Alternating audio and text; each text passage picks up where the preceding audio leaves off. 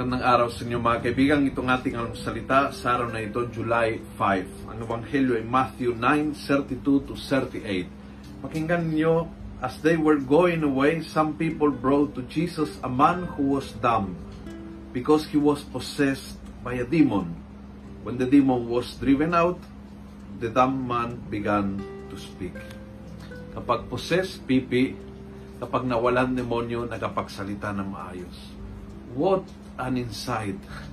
Kapag tayo ay possess, isa sa mga bunga ng masamang espiritu sa ating, hindi naman kailangan possess as in exorcist ang needed as inalihan ng demonyo. But when you are under the influence of evil, isa sa mga bunga is tumitiklop.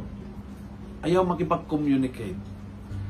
Di kita kikibuan, di kita kakausapin. May sasabihin ako, pero mabuti pang isa sarili ko lang, may maipupuna sa ginagawa mo para tulungan ka. But mabuti pang tumahimig lang ako para magpahalata na ikaw ay mali. May comment ako sa tanong kung anong gagawin ng ating team o ng ating grupo, ng ating ministry o ng ating pamilya. Pero mabuti pang, ah, bahala na, hindi ako makikilahok. Kasi bahala na sila sa buhay nila.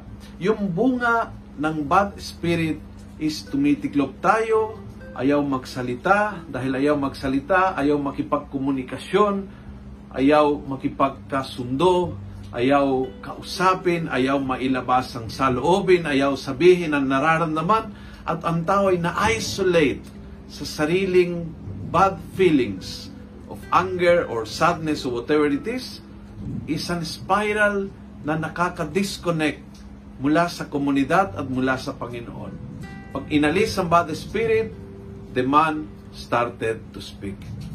Sana all, sana ganyan po tayo, humingi tayo ng biyaya sa Panginoon na talagang aalis kung ano ang naging hadla sa ating mag- maganda, maayos, smooth na komunikasyon sa lahat ng tao, saan man sitwasyon, all the time.